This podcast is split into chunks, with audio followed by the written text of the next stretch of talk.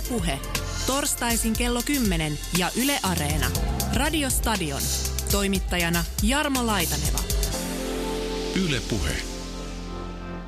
Helsingin olympiastadionin historiaa tätä päivää ja ennen kaikkea ehkä tulevaisuutta käydään tässä Radiostadionin jaksossa läpi. Vieraanamme täällä studiossa stadionin markkinointijohtaja Marju Paju, tervetuloa. Kiitoksia. Ja oliko peräti 27 vuotta erilaisissa vastuutehtävissä toiminut Pekka Hurme? Kiitos, joo kyllä. Oliko se näin pitkä se työ? Oli, oli 1984 ja 2011, että tulihan siellä monet monet vuodet oltu. Ja kohta nämä 27 vuotta sitten puretaan tässä tämmöisiksi tarinoiksi tämän No, siihen ei tunti riitä. Olympian stadionin historiasta kertoo kohta lisää vielä tuottaja Kalle Rantala urheilumuseosta ja ohjelman arkistoosuuksista vastaa Katja Hilska Keinänen. Ylepuhe. Joo, pitäisikö ihan aloittaa niillä tuoreimmilla kuulumisilla? Marju Paju, tuossa kun äsken istuttiin lämpiön puolella vielä, niin sä sanoit, että hetkinen, nyt tuli jo joku rakennetekninen uutinen sieltä. Mitä tällä hetkellä, oliko niin, että kattorakenteita nostettiin paikalleen vai mistä sä puhuit? No kyllä juu, näin on. Eli valmistavat työt on siellä käynnissä ja just sähköpostiin ilmestyy tiedot ja sitä tänään vielä laitetaan eteenkin päin, että näiden uusien katosten sitten näiden teräsrakenteiden nostaminen käynnistyy juhannuksen jälkeen eli ensi viikolla ja jatkuu sitten ihan tuonne tämän vuoden loppuun asti. Eipä tietenkään mistään ihan pienistä kappaleista, rakennusteknisistä kappaleista osista puhutakaan. Sä kerrot, että ne on aikamoisia kokonaisuuksia. Kyllä vain, eli miljoonia kiloja sinne terästä nostetaan ja yksittäinen kappale saattaa olla jopa 45 metriä pitkä, eli aika massiivisia rakenteita tulossa. Vielä nyt, kun mennään Pekan kuulumisiin niin tuota, tai tarinoihin, niin kerro kuitenkin, että tämä avajaiset on siis ensi vuonna. Onko se täsmentynyt miten tarkkaan, että missä kohti virallisesti avataan uusi? Mm, no se aikataulu siis kulkee niin, että siis tämä hanke valmistuu ensi vuoden loppuun mennessä. Okay. Mutta sen jälkeen sitten, kun me vastaanotetaan sen, niin alkaa sitten tämä varustaminen.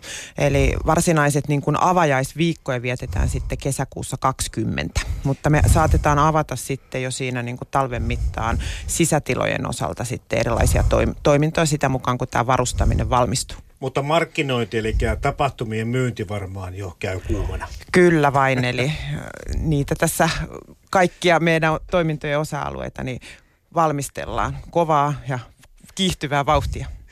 No niin Pekka Hurme, sä teit vähän samoja hommia myöskin osittain, mutta kerro missä kaikissa tehtävissä stadionilla sä oikein toimit? No ensimmäinen varsinainen nimikin oli apulaisisännöitsijä ja, ja tota, siihen kuuluu tietysti, tietysti yhtenä osana vuokralaistoiminta. Stadiollahan on erittäin paljon vuokralaisia, siis ihan toimistovuokralaisia ja sitten on harjoitussalien käyttäjiä, siis se, se osa stadionin toimintaa, jota, jota ihmiset eivät niinkään tiedä. Tiedä, että se on, se on lukemattomien eri liikuntamuotojen harjoittelupaikka ollut jo siitä vuodesta 38 lähtien. lähtien että, tota, että se on ollut yksi asia. Sitten, sitten kuului työhöni alkuvaiheessa siivouksen hoitaminen, hoitaminen – mutta sitten tietysti pää, päätehtävä oli tapahtuma, erilaisten tapahtumien järjestelyjen hoitaminen. Eli siis kun asiakas tuli stadionille ja urheilujärjestö kuka tahansa, niin, niin, niin olin se henkilö, jonka kanssa käytiin nämä käytännön järjestelyt. Oli sitten koiranäyttely tai yleisurheilukilpailu tai motocross tai, tai mikä vaan. Se kirjohan oli, oli amerikkalainen rodeo ja, ja niin edelleen. Että, että, että sama päti tietysti näihin konsertteihin sitten 90-luvulla, mutta, mutta isoin muutos oli oikeastaan se, että, että stadion mielletään tietysti urheilulaitokseksi, jota se tietysti onkin, mutta, mutta isoin muutos tänä näiden 27 vuoden aikana oli se, että urheilun osuus kaiken kaikkiaan tämä nimenomaan ulkokentällä tapahtuva urheiluosuus, niin se pieneni koko ajan koko ajan ja nämä muut tapahtumat, ennen kaikkea tietysti konsertit, jotka tuli 90 alussa, niin ne valtas stadionin ja olivat erittäin tärkeitä, menestyksekkäitä stadionille kaikin tavoin. Kaikin tavoin. Että esimerkiksi yleisurheilun suosio pikkuhiljaa hiipui, hiipui pois. Jalkapallon suosio oli hyvin vaihtelevaa, että oli jotakin, jos suomalainen jalkapallo menestyi, niin väkeä tuli, kuten Lahden 69 silloin aikoinaan keskellä talvea lumihankien keskellä pelattuun peliin. Tuli ympäri Suomea väkeä, väkeä keskellä kesk, viikkoa, keskiviikkoiltana iltana katsomaan yli 30 000 reilusti. Halusi nähdä, kun suomalainen seurajoukkue menestyy. HJK koki saman sitten Champions League vaiheessa HJK-peleihin. Tuli, tuli valtava yleisö, menestys ja rynnistys. Se vaan merkki siitä, että jos jalkapallo Suomessa menestyisi, niin, niin yleisöä varmasti tulisi. Mutta meidän ongelma on se, että, että tuolla maailmalla, Euroopassakin, niin kaikki stadionit elävät jalkapallosta, paitsi Helsingin Olympiastadion. Mutta tämä on kiinnostava homma, koska nyt sitten sä puhuit tuosta ja niin kuin varhaisvaiheesta. Silloin kun stadion tosiaan 38, 1938 avattiin, niin oliko toi suhde sitten, kohta kuullaan lisää tietenkin tästä historiasta ja perustumisvaiheesta, mutta se, että milloin, mistä silloin stadion eli? Yleisurheilusta. Nimenomaan. Yleisurheilu oli, oli, oli yleisurheilua varten, se rakennettiin siinä olympiainnostuksessa ja, ja, ja, ja sitten olympiainnostukseen vaikutti se, että, että silloin suomalainen urheilu oli jyrkästi kahtia jakautunut vuoden 18 jälkeen. Ja stadion säätiö, 1927 perustettu, oli ainoa urheiluelin, jossa TUL ja SVUL olivat yhdessä. Oliko tässä muuten mitään tämmöistä, menikö kaikki hyvin, koska muistan tätä vastakkainasettelua. Kyllä, kyllä. kyllä, kyllä. tehtyä tästä. Kyllä, kyllä. Niin, tota, tota, tämä stadionsäätiö oli ainoa poikkeus urheilussa, jossa nämä kaksi järjestöä olivat yhteistyössä. Ja siinä oli tietysti se ajatus TUL puolelta ö, oli se, että työläisolympiakisat pidetään Helsingissä. Vuonna 1943 ne oli myönnetty. Et silloin kun sodan takia menetettiin, vuoden 40 kisat menetettiin myös toiset olympiakisat. Kisat, sitä harva tietää, mutta siellä piti olla kahdet olympiakisat. TUL järjestämät työläisolympiakisat 43 ja sitten nämä 40 kisat. Kisat molemmat, molemmathan sitten sodan takia jäivät järjestämättä. Mutta se kuvastaa sen, että työväenliikkeen kannalta niin Helsingin kaupungin ja eduskunnan rahoitus stadionille ei olisi onnistunut, jos työväenliike ei olisi ollut mukana. Ja tämä oli Erich von Frenkelin suuri, suuri loistava ajatus. Ja Frenkel tajusi sen, että, että hän on stadionin isä ja luoja. Niin hän tajusi se, että ilman TUL mukaan tuloa rahaa ei saada, eikä, eikä saada koko stadionia aikaiseksi.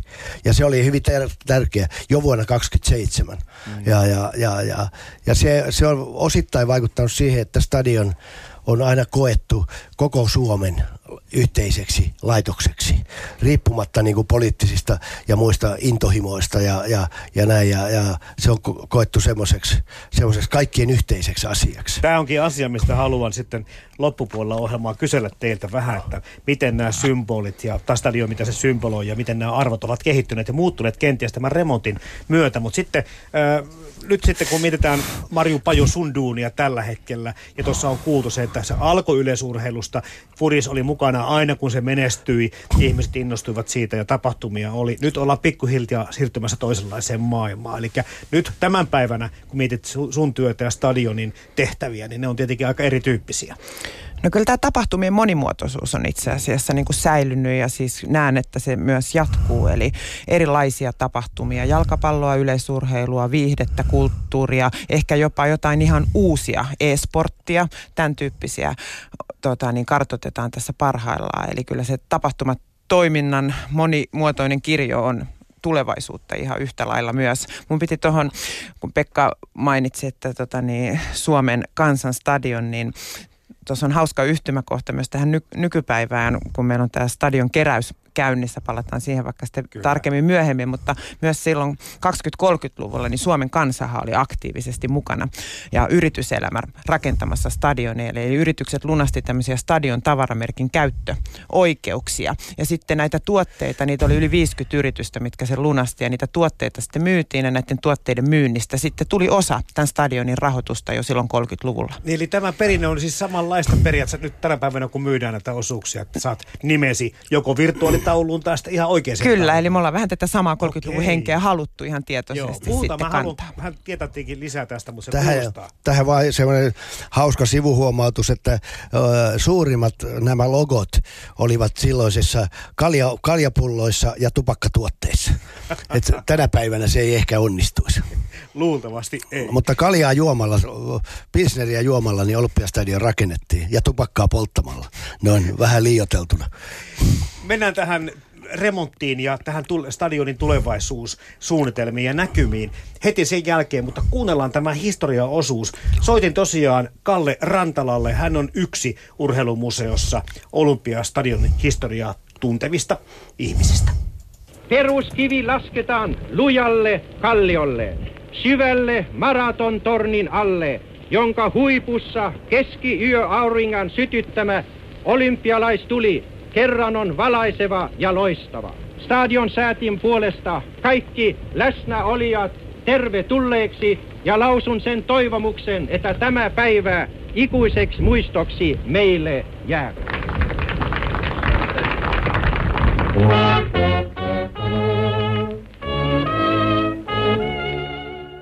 Kalle Rantala urheilumuseosta. Tota, jos mietitään tätä Olympiastadionia, minkä takia se on Suomeen saatu tai tehty, niin me joudutaan menemään tietenkin vähän kauemmas historiaa ja mennään vaikka siihen olympiakisoihin.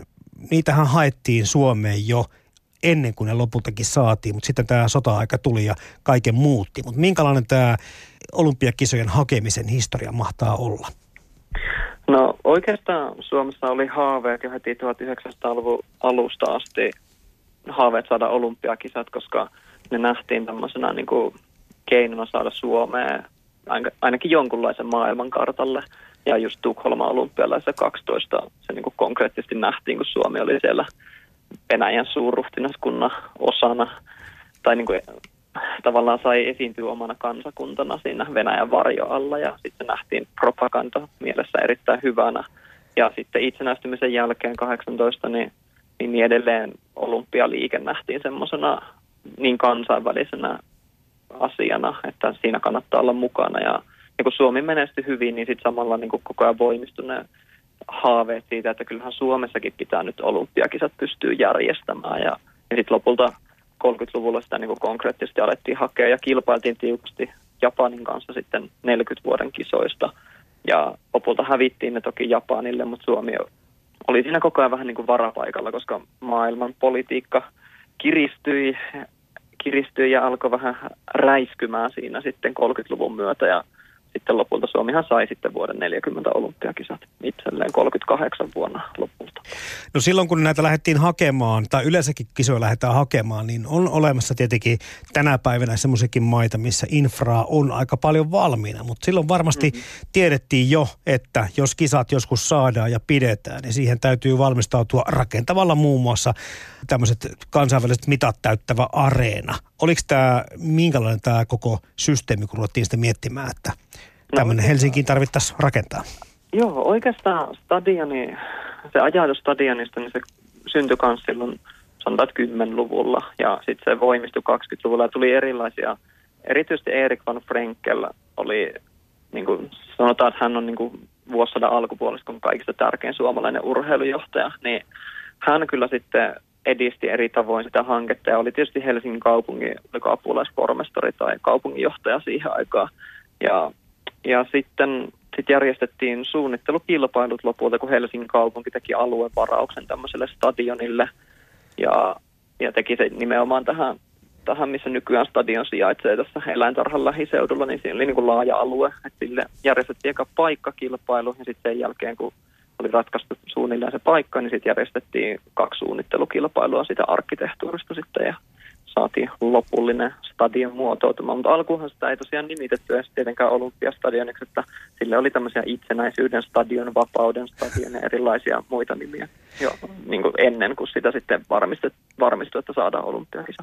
Ja näissä juhlapuheissahan mainittiin stadionin rakennusaikana ja avajaissa vielä, että se oli tämmöinen vahva itsenäisyyden symboli. Ehdottomasti, että kyllä se niin kuin voi sanoa, että jos joku rakennus Suomessa symboloi myös, myös niin kuin itsenäisyyttä, niin kyllä, kyllä Olympiastadion lukeutuu niihin. Mutta sitten toisaalta Olympiastadion oli myös voimakas tämmöinen niin lama-ajan työllistämishanke. Eli 30-luvulla sitten, kun stadionia 34 alettiin rakentaa, niin Suomessahan oli ihan niin kuin melkein kaikkialla muualla maailmassa niin voimakas lama, niin sitten rakentamalla elvytettiin ihan niin kuin nykypäivänäkin mm-hmm. ollaan elvytetty, niin vastaavasti silloin stadion, messuhalli, Tilkan sotilassairaala ja kaikkia tämmöisiä paikkoja, niin rakennettiin ihan sit näillä, että haluttiin työllistää myös ihmisiä. No komea pytinkihän tästä loppupeleissä syntyi. Edelleenkin voisi sanoa näin, että herättää kiinnostusta sekä Suomessa että maailmalla. Oliko tällä Helsingin Olympiastadionilla jonkinlaisia esikuvia? Tiedätkö, vähän vastaavanlaisia rakennelmia, mistä katsottiin vähän, että tämä tyyli voisi vois kenties Helsingiin sopia? No joo, oikeastaan voi ajatella silleen, että tämmöiset modernit urheilustadionit niin on oikeastaan alkanut Amsterdamista 28 olympialaisista. Ja, ja sitten just tämä 28 olympiakisen stadion on, on ollut tosi tärkeä malli Helsingille, mutta myöskin sitten Berliinin 36 olympiastadion on, on antanut paljon vaikutteita ja myös erityisesti tekni, teknisissä ratkaisuissa niin on katsottu tosi paljon esim. valaistusta, äänentoista ja tämmöistä, niin on katsottu Berliinistä. Mutta kyllä tämä, niin tämä funktionaalinen tyyli taas sitten on, on ehkä erottautuu näistä Amsterdamista ja Berliinistä, että niissä oli paljon tämmöisiä ä, antiikin vaikutteita, kun taas tämä funkkistyyli on sitten vähän tämmöistä suomalaista sen ajan arkkitehtuurin tyylisuuntaa enemmän omaperäisempi ilme. Toki piirteitä löytyy totta kai vanhoissakin rakennuksista muualta Euroopasta, mutta, mutta silleen tässä on kyllä korostuu tämmöinen funktionalismi ehdottomasti. Kalle Rantala Urheilumuseosta kerroit jo tuossa, että oli hyvin työllistävä, elvyttävä vaikutus, mutta miten iso tämä rakennustyömaa niin kuin suhteessa oli, jos verrataan niin kuin Suomen mittakaavaa ja tätä no, rakentamista? Kyllä tämä tuohon mennessä niin voi sanoa, että Olympiastadion oli vaativin rakennushanke, mitä Suomessa on tehty. Että kyllä se niin kuin mittakaavaltaan yhtenä rakennuksena oli, oli niin kuin poikkeuksellisen suuri ja vaati totta kai niin kuin äärettömän paljon erilaista logistiikkaa, että ylipäätään saatiin, saatiin ne rakennustarpeet sinne paikan päälle ja saatiin rakentajat koulutettua siihen, että kun siellä tosiaan työllistettiin ihmisiä paljon, niin piti totta kai samalla kouluttaa, että sulla on, sulla on tämmöinen homma. Ja sitten käsityönä totta kai iso osa tehtiin, että al- alkeellisia koneita oli apuna, mutta, mutta kuitenkin että se oli aika raakaa työtä tietysti rakentaa tämmöistä massiivista rakennelmaa. Ja tietysti rahat ei ollut kauhean niin kuin, hyvästä, tai ei, ei ollut kauhean iso kassa, että tosi tiukalla oltiin ja ei pystytty esimerkiksi 38, kun stadion avattiin, niin siellä ei ollut tätä A-katsomon vastapäätä olevaa sivun, onko se nyt D-katsomo siihen aikaan, niin siinä ei ollut mitään, se oli vain aukko. Ja aika monessa kuvassa, mitä sen ajan niin kuin tapahtumista on julkaistu, niin ne on kuvattu silleen, että sitä aukkoa ei näy, koska tavallaan se oli vähän semmoinen hävettävä juttukin, että ei ollut rahaa rakentaa koko stadionia kerralla. Mitä tiedetään näistä rakennustöistä? Menikö kaikki niin kuin suunniteltiin ja pysyttiinkö aikatauluissa? Aikataulussa pysyttiin siltä osin, kun rahaa riitti. Eli, eli periaatteessa niin kuin 34, oliko loppusyksyä talveen, niin alettiin rakentaa ja 38 kesäkuussa – piettiin sitten avajaiset ja kaikki meni kyllä nappiin, että kun siinä kuitenkin ajatukset jo oli taustalla se, että 40 vuonna on kisat joskus, niin sitten tavallaan pari vuotta aikaisemmin oli jo valmista ja valtava määrä tapahtumiahan siinä sitten oli jo 38 ja 39 kesinä stadionilla.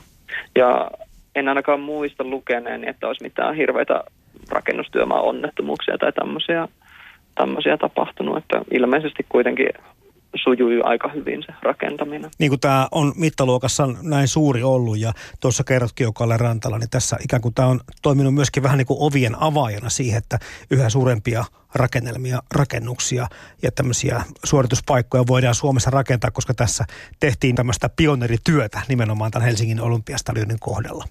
Joo, moni asia siellä on varmasti toteutettu ensimmäistä kertaa ikinä Suomessa ja jopa maailman mittakaavassa. Ja esimerkiksi sinne tehtiin valtava tulostaulu sitten kisoja varten, niin se kesti puoli vuotta, kun rakennettiin vaan niin tämmöistä mekaanisesti toimivaa tulostaulusysteemiä, kun se kaikki piti niin kuin tavallaan tehdä ihan nollasta, kun semmoista vasta, ihan täysin vastaavaa ei ollut missään, mistään saatavilla, vaan se piti sitten itse rakentaa. Niin, niin, niin että tämmöisiä on jouduttu niin kuin kun on tehty poikkeuksellista rakennusta, niin totta kai jouduttu sitten tekemään niin kuin ensimmäistä kertaa ikinä monia asioita. Tietysti oli näitä tämmöisiä tilapaiskatsomoita, tämmöisiä isoja puu, puukatsomoita, mitä rakennettiin sitten betonirakenteiden ympärille, niin hän nosti sitten sen kapasiteetin tietysti sinne, no 52 jossa se oli 70 000 oli maksimikapasiteetti.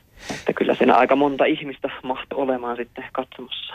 Niin, verrattuna kaikkiin vanhoihin, mitä taas ennen Helsingin Olympiastadionilta on ollut. Kyllä, että eläintarha-urheilukenttä oli se niin kuin hienoin urheilukenttä siihen asti ja sitä sitä haukuttiin tuolla urheilulehtien sivuilla silloin jo 10-luvulla, että kun se on niin mihkeä ja pieni ja kaikkea mm. tämmöistä ja vanhana aikainen. no lopulta kun kaikki sitten 1938 tosiaan valmistui, vaikka katsomaan vähän puuttukin ja muuta, niin miten tyytyväisiä oltiin? Juhlapuheita toki on kuultu ja tässäkin ohjelmassa muutama tämmöinen muistelu on luvassa, mutta, mutta miten viranomaiset, miten päättäjät, miten kansa otti Olympiastadionin vastaan? Kyllä se otettiin niin kuin suurella ylpeydellä ja riemulla ja kyllä se näkyi siinä, että tapahtumat järjestää oli loppuun myyty ja sitten en nyt muista oliko kaikki, mutta kyllä nämä kaikki yleisurheilukisat ja jalkapallomaaottelut, mitä siellä sitten alkoi olla, niin kyllä järjestää oli katsomot täynnä ja erilaisia voimistelujuhlia ja kaikkea. Ja totta kai siihen aikaan myös oltiin niin kuin innoissaan sitten siitä, että kun tehtiin tämmöinen stadioni, niin kaikkihan halusi totta kai tulla sitten paikan päälle katsoa sinne tapahtumia, että kyllä se oli tosi yksimielistä se vastaanotto, että, että on niin kuin suuri päivä Suomen urheilulle, että saadaan tämmöinen tunnelmallinen ja juhlava stadioni. Niin, niin kyllä se oli, en, en ainakaan muista, että olisi kauhean niin kuin negatiivista totta kai on varmasti ollut sitä keskustelua, että mitä järkeä on, niin kuin nykypäivänäkin vastustetaan. Aina kun tehdään joku iso rakennus, että mitä järkeä on tehdä tuommoinen, mutta, mutta kyllä se pää, pääasiallinen viesti ihmisiltä oli tosi positiivista kerron vielä Kalle Rantalla tähän loppuun, että omia kokemuksia. Muistan pikkunassikkana Suomi-Ruotsi maaottelussa jännittäneeni siellä ja, mm.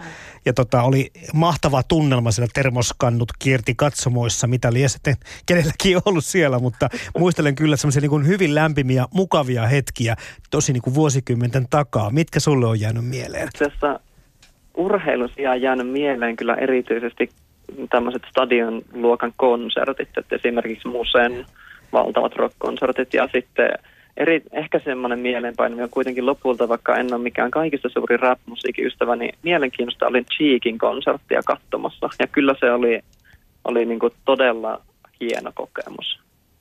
Et, et se oli niin kuin jotenkin semmoinen niin kuin tajuntaa räjäyttävä, että suomalainen artisti semmoisen tunnelman Olympiastadionille niin kuin yksinään käytännössä. Että kun yleensä sinne tarvitaan pari sataa urheilijaa, että saadaan se tunnelma, niin, niin, niin kyllä se oli todella hieno juttu. Ja uskoisin, että niin kuin tulevalle stadionille tämä lupaa hyvää, että Suomessa on muutakin kuin urheilu, mikä täyttää stadionia. Me toivomme tämän stadionin aina säilyvän sellaisten isänmaallisten harrastusten ja rientojen keskuksena, jotka kuostavat sisäistä voimaamme, isänmaallista mieltämme ja ruumiillista kuntoamme. Säilyköön tämä Suomen stadion kautta aikojen kansamme yhteistunnon suurena tunnuskuvana.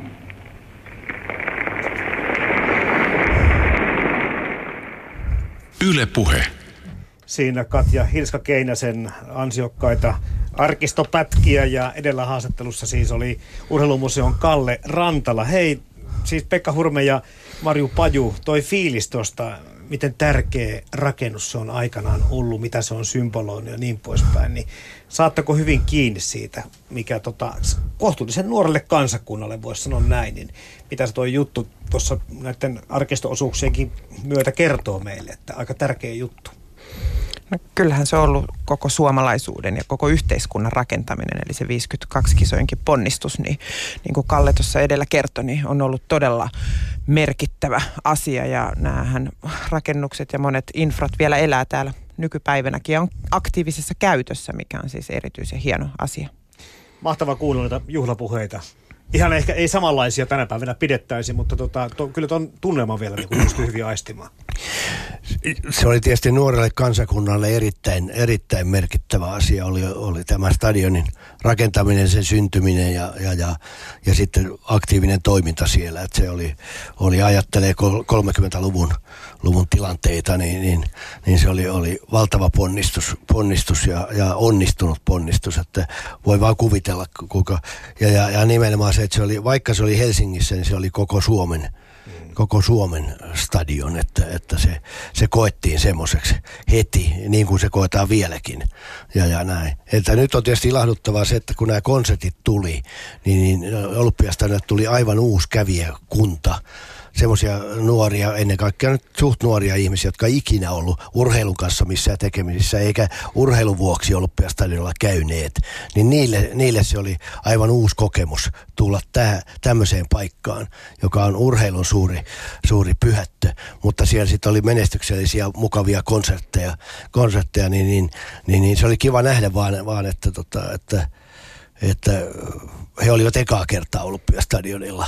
Aivan, aivan kerta kaikkiaan, mutta, mutta eivät viimeistä. Että siinä oli tämä, että tänne tullaan uudelleen. uudelleen. Ja se oli, se oli semmoinen. Ja siinä yhdistyi tämä vanha, vanha perinne, traditio, rakennuksen historia ö, nykyaikaan niin kuin elävällä tavalla näissä konserteissa. Tuossa muuten kuultiin noissa arkistoosuuksista, puhuttiin maraton tornista, maratonin tornista ja nyt tietysti kaikki on varmaan vähän, että mitä ihmettä, että eikö se olekaan olympiastadionin torni. Mikäs tämän nimen muutoksen historia lienee? No se on tietysti se, että maratonjuoksuhan on tämmöinen olympiakisojen päälaji tietyllä tavalla, tavalla antiikin historiasta lähtee liikkeelle ja, ja, ja, ja maratontornin nimi tulee oikeastaan siitä, että, että kun se on niin komea komea korkea torni, niin, niin väsynyt maratonari viime voimillaan ponnistelee kohti Olympiastadionia ja näkee sitten tämän tornin, että hän on jo aika lähellä ja silloin sitten ne viimeiset, viimeiset kilometrit sujuu sitten siinä, siinä vaikka miten puristaisi, että pääsee maaliin. Ja pääsee maratonportista stadionille. Ja, ja viimeiset kato 35 kilometriä on se, alka, se alkaa se vaikea osuus. Niin se niin, näkee niin, just sieltä, ja, siitä joo. kohdasta, kun alkaa se vaikea Joo, hetki. kyllä, nyt, kyllä. Nyt että se, se joo, kyllä, kyllä. Että se, siinä mielessä niin se on, se on ja, ja se nimi maratontorni, sitä ei niinkään enää käytetä hyvin harvoin, mutta, mm. mutta sieltä se juontaa juurensa, että se, se on tämmöinen toivon kipinä siinä, siinä että kun tonne, tonne saakka juoksen, niin, niin, niin, niin sitten kaikki, kaikki onnistuu. Toivon kipinä, mutta ilmeisesti myöskin jonkin verran myös rakkauden kipinä, ymmärsikö oikein? Kyllä, kyllä. nimenomaan, nimenomaan sillä tavalla, että, että, että tota, sodan aikana, talvisodan jatkosodan aikana maratontorni, stadionin torni huippu, oli tämmöinen ilmavalvontapaikka. Paikka, jossa, jossa valvottiin lentokoneiden tuloa tuosta Suomenlahden eteläpuolelta. Helsinkiä pommitettiin ja, ja tätä ilmavalvontaa suorittivat sitten tornissa sotilaat ja heidän apunaan oli, oli Lottia. Ja siellä sitten, sitten yön hetkinä niin, niin, niin rakkaus leimahti ja, ja, ja, ja eräs, eräs Lotta ja eräs sotilas sitten rakastuivat siellä ylhäällä kylmyydessä ja, ja pimeydessä pimeydessä, mutta romantiikka voitti ja, ja, ja he menivät sitten naimisiin ja, ja kävivät sitten 90-luvulla, kun tuli 50 vuotta, vuotta vuotis hääpäivä, niin he kävivät sitten stadionilla. Ja, ja pyy- paikan päällä. Mä olin paikan päällä ja pyysivät, se oli hyvin liikuttava, tunteikas hetki, kun vein heidät sinne ylös, ylös torniin ja he muisteli sitä vuotta 42, jolloin he, he siellä tapasivat, tapasivat nuorena ihmisinä ja, ja, ja, ja se oli aivan, aivan upea romanttinen kohtaaminen sitten, sitten uudelleen. Ja, ja, ja siellä on pidetty myös häitä, häitä tornissa ja, ja mulla kävi kerran, kerran sillä tavalla, no hauskasti joka tapauksessa, että, että tota, eräs pariskunta, jo vähän varttuneempi pariskunta,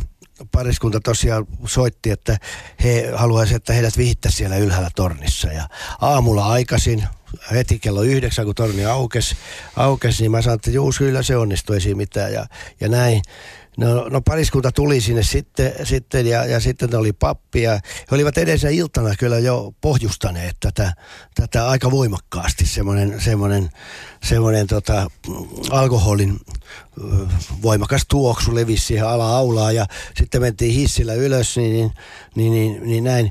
Ja, ja se oli, oli, pappi oli heidän tuttunsa, tuttunsa, joka oli myös siinä verrytellyt, verrytellyt tätä häätilaisuutta varten, varten. Ja sitten oli, oli tietysti niin kuin kuuluu, toinen todistaja oli siinä, mutta toinen todistaja puuttu. Häntä odoteltiin ja odoteltiin. Hän oli vähän liikaa. Odoteltiin. Hän oli ilmeisesti verrytellyt liikaa, liikaa tätä häätilaisuutta niin, että, että minä, joka oli siellä ylhäällä sitä tornissa, odoteltiin ja, ja sitten siinä alkoi alko jano joku tulla niille, niille, niille siinä, että, että hoidetaan tämä homma. Pappi oli, oli kaikkein eniten siinä hikoili tuskissaan, niin tota, tota, hoidetaan tämä homma ja, ja ei siellä sitten muu auttanut kuin kun, kun minun ruveta toiseksi todistajaksi. Ja se oli tämmöiselle, tämmöiselle peruspakanalle, niin se oli tämmöinen tähtihetki, jolla kirkollisten häiden todistajana. Mitä sitä ei niin työnsä vuoksi tekisi? Kaikkia tehdään, joo, joo, joo. mutta, kyllä, kyllä. Mutta Marju Pajus, kun on järjestänyt tilante, tilanteita sit siellä, niin on ollut vähän, onko ollut häitä sun aikana? On ollut itse asiassa 11.11. vuonna 2011, niin on viimeisin pari vihitty siellä marraskuun pimeydessä ja räntäsateessa ja kynttilän liekkikin taisi sammua siellä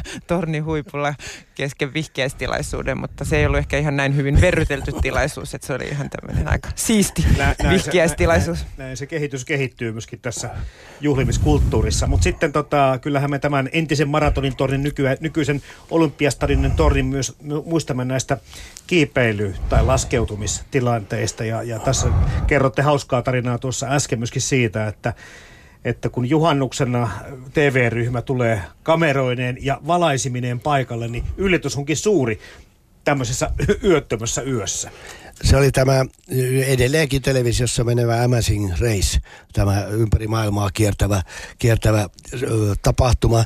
Nämä pariskunnat ja, ja, ja, ja ja, ja kilpailee erilaisilla, tapa, erilaisilla paikoilla. Ja yksi tapahtumapaikka sen kiertuen niin kuin päätöspaikka oli Olympiastadionin torni. Torni ja tornista laskeutuminen. Ja, ja ne, no ne pariskunnat sitten tulivat eri aikaan sinne, sinne sinne Olympiastadionille juoksivat maratonportista ja sitten torniin ja näin. Ja, ja, ja tämä amerikkalais-australialainen kuvausryhmä oli tullut jo hyvissä ajoin paikalle ja laittanut kaikki kuntoon ja valtavat, valtavat äänilaitteet ja valtavat valoheittimet, jotta ne saa kuvattua tornin, kun sieltä laskeutuu ja, ja niin edelleen. Ne pantiin siihen, siihen tornin ulkopuolelle ja, ja, ja, ja kaikki meni hyvin, ei siellä mitään, niitä pariskuntia sitten tippu eri aikataulun mukaan ja lähelle puolta yötä sitten, sitten tuli viimeiset, joita odoteltiin ja, ja näin, mutta tota, nämä, nämä Racing kuvaajat ja muut sitten ihmetteli, että, että koska ne sytyttää nämä valtavat valoheittimet kun ei tule pimeitä ollenkaan. Se oli juhannuksen aikaa ja, ja, ja, ja näin. Ja he, ei vo, he ei voinut ymmärtää, kun he oli kiertänyt ympäri maailmaa, maailmaa. Ja jos nyt ajattelee etelän maita, niin siellähän on pimeitä aina, aina tuossa ilta-auringon jälkeen ja muuta. Mutta meidän juhannus yllätti heidät kaikki, kun, kun niillä valtavat, valtavat akut, joilla ne valosi toimia. Ja, ja, ja, mutta pimeitä ei tullut ollenkaan ja, ja, ja, ja se jäi heille mieleen kyllä, kyllä meillekin kyllä se hauskana tapa tapahtumana. Jalkapallon Englannin valioliigaseurat Arsenal ja Manchester City tarjosivat Helsingin Olympiastadionille saapuneelle ennätysyleisölle hyvätasoisen ottelun. Ottelun yleisömäärä oli 39 216, mikä on Olympiastadionin niin sanotun uuden ajan yleisöennätys. Parannusta edelliseen ennätykseen tuli yli 1200 katsojaa. Niin, siinä ennätysyleisö 39 000 jotain. Ja nyt tässä kun ollaan pikkusen puhuttu jo Marju Pajo, Pekka Hurme siitä, että paikkoja on ollut enemmän ja paikkoja on ollut vähemmän ja aikanaan piti lyödä tuo Tukholman stadionissa paikoissa. Tämä maaottelu kai voitettiin ainakin silloin Kyllä, kyllä. Silloin 30-luvulla niin, niin. niin oli hyvin tärkeää rakentaa vähän isompi stadion kuin Tukholman vanha Olympiastadion. Ja no siinä miten, onnistuttiin kyllä. Miten nämä paikkamäärät ovat? Tietysti turvallisuusmääräykset kun muuttuu, niin kaikki asiat pikkuhiljaa muutenkin on niin kuin liikkeessä koko ajan. Miten, miten nykyään, tai mitä, mitä uudelle stadionin paikkamäärät ovat sitten, jos puhutaan katsomosta eikä näistä tapahtumista? No turvavaatimuksethan on kiristynyt siis viime vuosina ja vuosikymmeninä merkittävästi. Eli nyt tässä uudistamisessa niin yksi keskeinen niin kuin asia on tämän turvallisuuden parantaminen ja sinne siis tehdään uusia poistumisteitä, mitkä tietysti helpottaa sekä saapumista katsomoihin että sitten poistumista ja myös näitä tota niin, hätätilanne näkö, näkökulmia. Eli muutamalla tuhannella sitten niin kuin istumapaikkamäärä pienenee sen takia, että näitä uusia poistumisteita puhkotaan sinne katsomoihin ja pystytään varmistamaan sitten turvalliset olosuhteet uudella stadionilla. Mikä se virallinen istumapaikkamäärä tulee olemaan? No se ei ole ihan vielä tarkentunut. Meillä on penkkikilpailutus tässä käynnissä. Eli me sitten syksyllä, syksyllä tiedetään, kun tiedetään tämän kilpailutuksen voittaja. Niin, mutta siis noin 37 000 on se työluku, millä nyt tehdään töitä. Mutta konserteissa sitten taas yleisömäärä meillä tulee uudella stadionilla kasvamaan, eli näiden uusien hätäpoistumisteiden ansiosta, mitä tulee myös sinne niin kuin kenttätasolle, niin on mahdollista sitten ottaa vähän enemmän esimerkiksi konserttitilanteessa ihmisiä, joilla on kenttäalue on käytössä. Eli hyvä asia tämä. Eli pienenee pikkusen, mutta isonee taas toiset tapahtumat ja tarkoittaa, että myöskin stadionin käyttö muutenkin tulee muuttumaan, niin sitten se, ehkä se kokonaismassa on sitten suurempi tulevaisuudessa. Kyllä vain. Tässä tietenkin, kun tätä Olympiastadionia rakennettiin ennen sitä ja sen jälkeen, tapahtui paljon muutakin infrastruktuurin muutoksia tässä samalla alueella. Meillä on täällä edelleenkin aika hienot asuinalueet, meillä on aika hienot tässä uimastadionit, meillä on tässä tämä velodroni. Tässä on kaikenlaista niin kuin tässä ympärillä, mikä liittyy tähän Olympiastadioniin. Tämä kokonaisuus on aika merkittävä ja edelleen käytössä. Kyllä, joo, se, se on hyvin erokkaasti 30-luvulla, kun Olympiastadion syntyi silloin Helsingin stadion, niin, niin samalla olympiakisa-ajatus synnytti meille paljon muita urheilu- ja liikuntaan liittyviä rakennuksia, jotka edelleen ovat, ovat toiminnassa. Uimastadion on niistä tietysti ehkä tunnetuin, mutta tietysti Käpylän Velodrome on semmoinen soutustadion, jossa ei koskaan soudettu olympiakisoissa, mutta, mutta, tota, mutta kuitenkin niin, niin, niin on tämmöinen paikka, paikka. Ja sitten on tietysti erinomainen asuntoalue Olympiakylä, joka rakennettiin 38-39 Käpylän Olympiakylä, jossa ei koskaan urheilijat sitten asunut, mutta, mutta muut ihmiset kyllä, muun muassa minä asuin aika pitkään Olympiakylässä ja, ja sehän on, se oli ha, rakennusyhtiö Hakan ensimmäinen ö, suuri rakennuskohde kohde, ja, ja asiantuntijat sanoivat, että se oli myös Hakan paras. Aha. rakennuskohteena, että, että se oli erittäin hyvin suunniteltu, sopivan korkuset ja sopivat nämä puistot siinä välissä. Ja Mutta alue on edelleen Se on ja, ja Olympiakylä on edelleen kyllä, erittäin kyllä. hyvä. Ja sitten 52 kisoihin tuli kisakylä siihen Koskelantien toiselle puolelle, jossa urheilijat sitten tosiaan asuivat, tai osa joukkueesta, koska, koska osa urheilijoitahan asui Otaniemessä silloin. silloin. Ja yksi joukkue asui laivassa 52 kisoissa okay. joka on nykyään käytetty aika paljon olympiakisoissa. Ei kannata rakentaa olympiakylää, vaan, vaan iso laiva, laiva vaikkapa Barcelonassa oli, oli joukkueita asu laivassa, satamassa ja niin edelleen. Mutta Helsingin kisoissa oli yksi joukkue, joukkue asu laivassa Helsingin satamassa ja se oli Portugali merenkulkija valtio Portugali. He ovat tottuneet siihen. Niin. Mm. Mutta tämä on tärkeä pointti, kun mietitään sitä, että miten nykyään jo ajatellaan eri tavalla, kun kisoja yleensäkin anotaan ja kisoja myönnetään. Niin, niin ajatellaan tämmöisiä asioita jo aika paljonkin, että, että miten paljon luontoa tullaan tuhoamaan. Tuleeko tässä olemaan mitään järkevää käyttöä? Omat kokemukset tosiaan 90-luvulla tuolta Atenan olympiastadionilta, jotka oli aika, aika kurjan näköiset hylätyt komponentit sit siellä, tai kompleksit sitten, aika surullinen kokonaisuus. Nyt kun katsotaan tätä Helsingin olympiastadionia ja sen ympäristöä ja näitä kaikkia kisa-asuinpaikkoja, niin nämä on integroitunut täysin tähän kaupunkiin niin, että ei välttämättä ihmiset edes tajua, mistä tässä alun perin on ollut kysymys. Kyllä. Helsingin stadionin osalta ei ainakaan voida puhua tämmöisestä kertakäyttöstadionista, no että ikä on 80 vuotta takana ja uutta 80 vuotta vähintään tässä rakennetaan. Eli kyllä tämmöinen kestävän kehityksen arvo on yksi tärkeä arvo ja siis hienoa, että, että Suomessa ja Helsingissä on tästä huolehdittu. Yleisurheilun maailmanmestaruuskisoissa on ollut Suomen ilta. Tiina Lillak voitti keihään maailmanmestaruuden. Arto Bryggare juoksi hopeaa 110 metrin aidoissa. Tässä tunnelmia Helsingin Olympiastadionilta.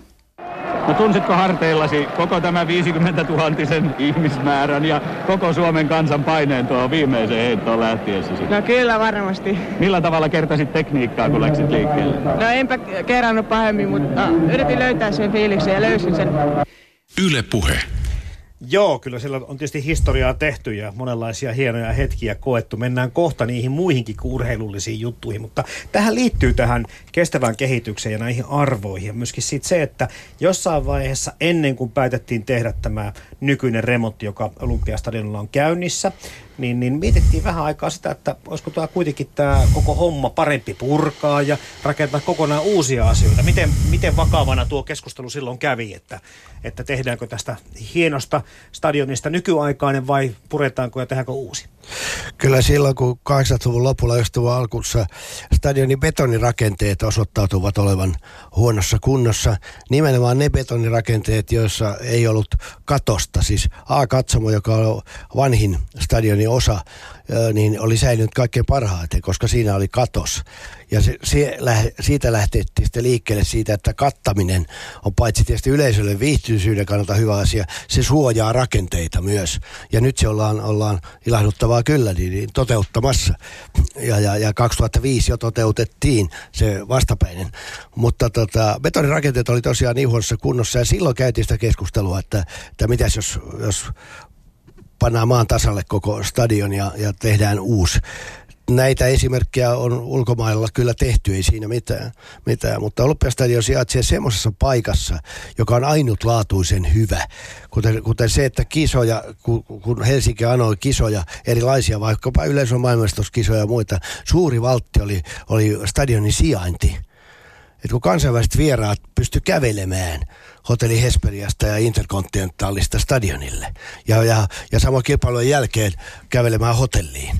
Se on ainutlaatuinen ilmiö koko maailmassa, maailmassa tässä mielessä. Ja, ja, ja, ja silloin ne yksittäiset purkupuheenvuorot, niin, niin ne ei koskaan saavuttanut suurempaa kantavuutta kuitenkaan, että, että kyllä siinä niin kuin – nähtiin, että tällä olympiastadionilla on, on muutakin arvoa kuin tämmöinen tekninen suorituspaikka-arvo, arvo, että totta kai uusi stadion voidaan teknisesti saada paremmaksi kuin, kuin, kuin vanha rakennus, mutta, tota, mutta se ei ollut olennainen tekijä, vaan, vaan, vaan siinä painoi kyllä, kyllä tämä perinteet ja, ja, ja, ja, se, ja sitten se, että, että pystyttiin korjaamalla, pystyttiin muokkaamaan samaan näköinen, saman oloinen, oloinen museovirastoakin tyydyttävät, tyydyttävät ratkaisut siitä tämmöistä pientä kädenvääntöä kyllä käytiin koko ajan itse asiassa siitä, mitä tulee säilyttää, millä tavalla ja, ja niin edelleen, mitä saa tehdä.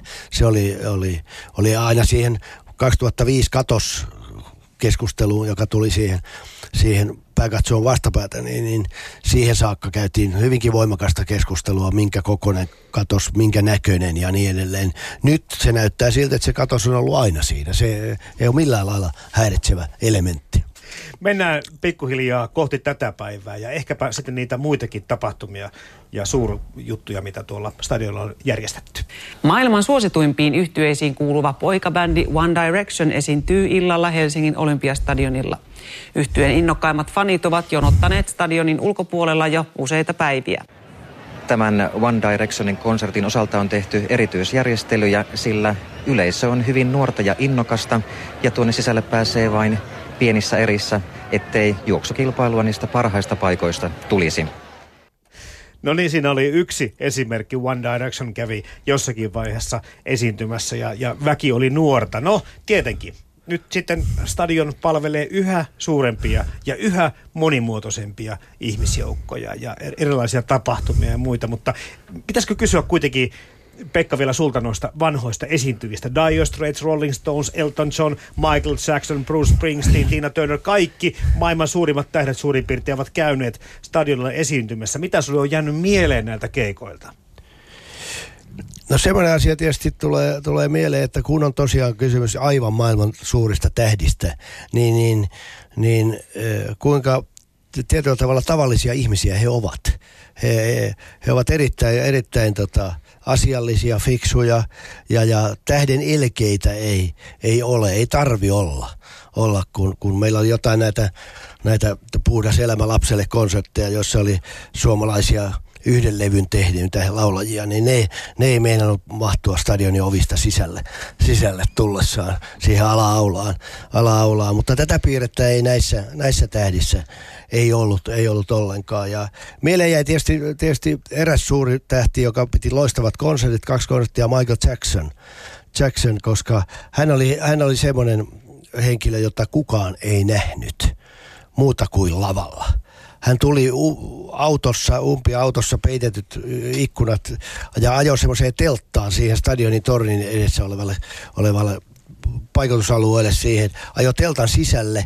Se auto, vaihtoi siellä esiintymisvaatteet päälle siellä teltan sisällä. Ja sitten tämä sama auto ajaa hiljaa sitä alamäkeä ja, ja eteläkaarteen portista sisälle, sisälle ja, ja sitä tietä lavalle.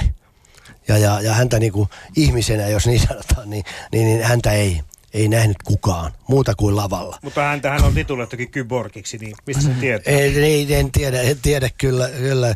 mutta konsertit oli aivan loistavia ja, ja, ja, ja, ja nehän myytiin loppuun ihan hetkessä ja näin.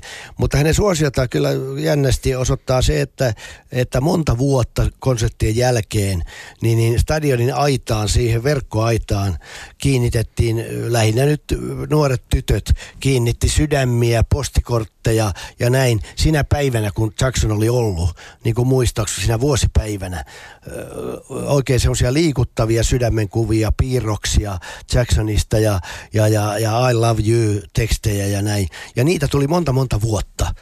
Jacksonin käynnin jälkeen. Ja, ja, ja me niitä sitten ihasteltiin, ihasteltiin siinä aikaan sade ja tuulethan ne sitten vei mennessään, mutta joka vuosi se toistui tämä ilmiö. Ja, ja, ja, ja, ja mutta muuten, muuten nämä, nämä, Tina Töner oli aivan valloittava, hän oli meidän, meidän kanssa siellä kahvilassa ja, ja sama, sama monet muut. Ja, ja, ja tietysti mulle henkilökohtaisesti, niin, niin, niin kun 60-luvun kasvattaja, niin oli, oli Paul McCartneyn vierailu.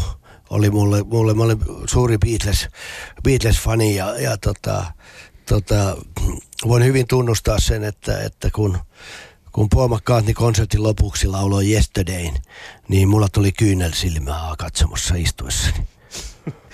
Uskon tilanteen. Nykyinen markkinointijohtaja Marju Paju, onko helppo yhdistettävä? Kun mietitään sitä, että mikä on tuon stadionin funktio nyt ja ennen kaikkea tulevaisuudessa. Meneekö hyvin siihen samaan, tiedätkö, ajatukseen ja, ja kaikkiin näihin arvoihin se, mitä urheilu edustaa tai sen pitäisi edustaa ja sitten kaikki nämä tämmöiset populaarimusiikin vaikka tapahtumat? No me ajatellaan ehkä niin, että stadion on tämmöinen niin kuin yhteisöllisyyden ja kohtaamisten areena. Ja silloinhan on tavallaan niin kuin se sisältö muodostuu sitten mikä se on. Että se voi olla urheilua, se voi olla viihdettä, se voi olla kulttuuria, se voi olla tornivieraili, se voi olla kokous stadionilla, se voi olla yhteinen liikuntahetki. Eli ne yhteisölliset kohtaamiset on se asia, mitkä niin kuin tässä Pekankin kuvauksessa niin on itse asiassa kantanut koko tämän 80 vuotta. Me uskotaan, että ne kantaa kyllä myös tulevaisuudessa. No tuossa kuultiin juhlapuheessa, missä tota, puhuttiin, että stadion saattaa jopa symboloida tätä itsenäistä kansaa ja meidän tahtotilaa ja muuta. Nyt kun mietitään stadionin, Helsingin olympiastadionin nykyisiä arvoja, niin, niin millä tavalla niitä voisi kuvailla? Tämä yhteisöllisyys totta kai tässä nyt tuli jo esille. Joo, kyllä tämä yhteisölliset kohtaamiset on edelleen se ja tietysti sitten tämän uudistamisen myötä nämä kestävän kehityksen arvot, mutta myös ehkä semmoinen niin rohkeus tehdä asioita uudella ja nykyaikaisella tavalla, että kyllähän niin kuin erilaiset digitaaliset ratkaisut ja muut tulee olemaan niin kuin iso osa uuden stadionin toimintaa. Puhutaan nyt sitten siitä, mitä kaikkia muuttuu. Poikkeuksellisen suuri määrä toimittajia oli tullut seuraamaan Tsiikin tiedotustilaisuutta. Mediahuomio oli taattu, sillä sisällöstä ei kerrottu etukäteen. On. Niin kuin biissäkin sanotaan, niin kelasin rokkaa ensi vuonna stadionin. Se on tämän päivän aihe. Syyskuussa Cheek esiintyi Helsingin jäähallissa kahdessa konsertissa, jotka molemmat myytiin loppuun alle tunnissa. Konserteista saatu positiivinen palaute sai artistin tavoittelemaan vielä isompaa, täyttää Helsingin Olympiastadion. Kukas täyttää näyttää sitten Marju Paju Helsingin Olympiastadionin ensimmäisenä artistina, kun on sitten avajaiset pidetty?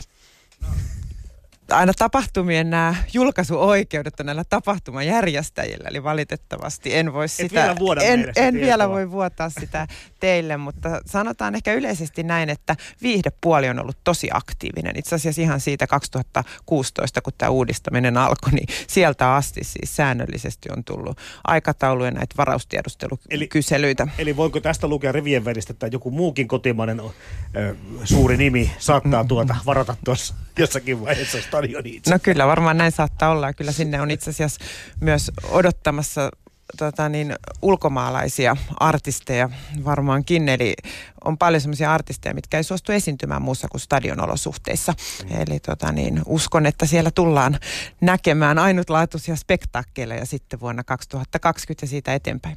Nyt kun tuo remontti on jo aika pitkällä, ja, ja tapahtuu monenlaisia asioita. Osa niistä on tietysti tämmöisiä näkyviä asioita, mutta sitten osa tapahtuu ihan niin, että, että me tavalliset kuluttajat emme tiedä yhtään, mistä on kyse. Kerro tai kertokaa vähän, että mitkä kaikki asiat muuttuu ja millä tavoin. No ehkä kaksi semmoista tärkeintä asiaa on siis suuren yleisön palvelut ja sitten tapahtumajärjestäjien mahdollisuudet järjestää tapahtumia, eli se tapahtumatuotannon mahdollisuudet on se toinen. Ja ehkä se kaikista isoin muutos on se, mikä ei tuossa nyt vaikka rakennustyömaan ohi kulkeekin, ei ei näe sitä ihmiset, että sinne rakentuu itse asiassa samankokoinen stadion melkein maan alle. Eli 20 000 bruttoneliöä tulee uutta tilaa maan alle, jotta me voidaan sitten vapauttaa tämä koko maanpinnan taso vain suuren yleisön käyttöön ja palveluille. Eli ennenhän siellä itse asiassa yksi suurin ongelma oli se, että siellä yleisön joukossa oli jätteet ja rekat ja TV-yhtiöiden autot ja konserttigeneraattorit ja kaikki tavarankuljetus, niin nyt kaikki nämä tippuu sinne maan alle ja koko maanpinnan taso on tota, niin suuren yleisön käytössä. Eli jatkossa esimerkiksi tapahtumissa niin stadionia pääsee kiertämään koko stadionin. Niin ennenhän, jos vaikka Pekka olisi istunut A-katsomossa ja minä D-katsomossa, niin me oltaisiin voitu koskaan tavata siellä tapahtumien aikana, mutta nyt jatkossa tämä onnistuu. Joo, se tuntuu nykyaikaiselta. Se on jäähallissa ja kaikissa muissakin tapahtumapaikoissa oikeastaan niin kuin aivan ehdotonta, että sä pystyt pääset joka paikkaan käymään. Että, se on erittäin, erittäin hieno asia, koska, koska se on juuri sitä yhteisöllisyyttä, tapaa kavereita, Kyllä. kavereita ja, ja niin edelleen. Ja, ja siinä, siinä stadionin ö, luonne on, on huomattavasti muuttunut. Että urheilukilpailut ovat, ovat, kun Marjo puhuu viihteestä, niin urheilukilpailujahan tehdään nykyään myös viihteellisesti Kyllä. hyvin voimakkaasti. Että se vanha urheilukilpailu, että kuka on paras missäkin lajissa, niin, niin se, se, on, se on mennyttä, mennyttä aikaa. Eräs stadionin no, ongelma oli pitkään, joka nyt varmaankin poistuu, niin oli se, että kun stadion on rakennettu aikana, jolloin ei ollut televisiota. Mm. Ja me jouduttiin kaikissa näissä maailmanmestaruuskisoissa 200 lähetysautoa sijoittamaan eri puolille stadionin sisälle, etukentälle ja niin edelleen. Se oli valtava, valtava rumba, rumba selvitä siitä, jossa Yleisradio kyllä, kyllä oikein hienosti pystyi se hoitamaan. Mutta jos ajattelee, että, että, että stadio kuitenkin rakennettiin semmoisena aikana, jolloin televisiota ei ollut olemassakaan, niin, niin, niin me pystyttiin 2005 maailmanmestaruuskilpailut vielä vaikka sato koko ajan, niin, niin, niin saatiin läpi ja, ja muut semmoiset. Ja, ja siinä Yleisradion ö, nimenomaan tekniikan niin kuin nerokkuus ja, ja kekseliäisyys ja ohjaajien, ohjaajien uusivuodet ja, ja tapa, parmit ja kumppanit, niin, niin, niin, niin hakivat semmoisia ratkaisuja, jotka oli uskomattoman käyttökelpoisia hyvin hankalissa olosuhteissa, kun, kun kaapeleita vedettiin kilometrikaupalla vanhaan rakennukseen. Tota, sitä vettä tuli muuten niin paljon, että ihan hyvä, että ei ollut kaivattu kovin syviä monttuja siinä vaiheessa, koska ne olisi muuten, muuten vieläkään haihtuneet ne vedet sieltä. Mutta hei, tota, ähm, niin, tässä on nyt puhuttu siitä jo, että, että tämä, nämä tilat muuttuu aika lailla, palveluja tulee lisää. Minkälaisia yhteistyökumppaneita? Onko siellä sitten, no urheilumuseohan tulee muuttamaan, kun sitä avataan jossakin vaiheessa taas stadionin tiloihin, mutta mitä muuta toimijoita teillä siellä on? No siis stadionin toimintahan koostuu siis viidestä osa-alueesta, eli Suomessa stadion ei pelkillä tapahtumilla elä, eli meillä on tapahtumien lisäksi nämä vierailija- ja matkailijapalvelut, niitä me itse asiassa urheilumuseon kanssa parhaillaan yhteistyössä suunnitellaan erilaisia stadion paljon tuureja ja Torni- ja urheilumuseo tulee sitten olemaan tietysti osa sitä kokonaisuutta. Sitten meillä tulee olemaan siis yli 5000 neliöä liikuntatilaa, mitkä on ihan siis arkisin urheiluseurojen ja liikkujien käytössä. Eli maan alle, tornipihan alle rakentuu tämmöinen iso uusi liikuntamaailma, missä on kolme isoa liikuntasalia. Ja, ja mitä kaikkia lajeja sillä sitä treenaa? No siis siellä on esimerkiksi täysmittainen äh, koripallo, futsal, salibändikäyttö oleva kenttä. Sitten on tämmöinen 604 vähän matalampi tila, mitä voidaan käyttää siis esimerkiksi pudolajien käytössä tai voimailutilana. Ja sitten vielä muodostuu tämmöinen taitosali, mikä sitten muuntuu myös tämmöiseksi 150 hengen auditorioksi esimerkiksi tapahtumissa lehdistöä varten. Eli tämmöinen tilojen monikäyttöisyys on yksi niin kuin stadionin tärkeä asia. Mm onko sitä, voiko sitä katsoa niin päin, että, että mitä sellaista tapahtuu tässä remontissa tai minkälaisia tapahtumia voidaan nyt järjestää, mitä ei ennen sitä voitu järjestää? No kyllä esimerkiksi, nythän on tuossa mediassa ollutkin, niin esimerkiksi palloliitto on hakemassa vuoden 2021 jalkapallon superkappia, missä siis pelaa, pelaa mestareiden ja Euroopan liiga voittajat. Et esimerkiksi aikaisemmin tämmöistä tapahtumaa ei olisi voitu hakea, mutta nyt se on mahdollista. Mm nämä nykypäivän kuluttajat, tai me nykypäivän kuluttajat, olemme tietenkin vaativampia kuin aikaisemmin. Ja, ja se ei oikein nyt riitä, että sitten siellä on niinku kaksi nakkeja tai limua myyvää kojua tuota, jossakin kulmissa, johon ei välttämättä toiseen edes päässyt aikanaan. Mutta sitten, että tämä on varmaan muuttunut aika lailla, että mitenkä, kun ollaan puhuttu tästä yhteisöllisyydestä ja siitä, että se on viihty, viihtymistapahtuma kaikille. Miten nämä palvelut kuluttajille sitten näkyvät jossakin tapahtumissa?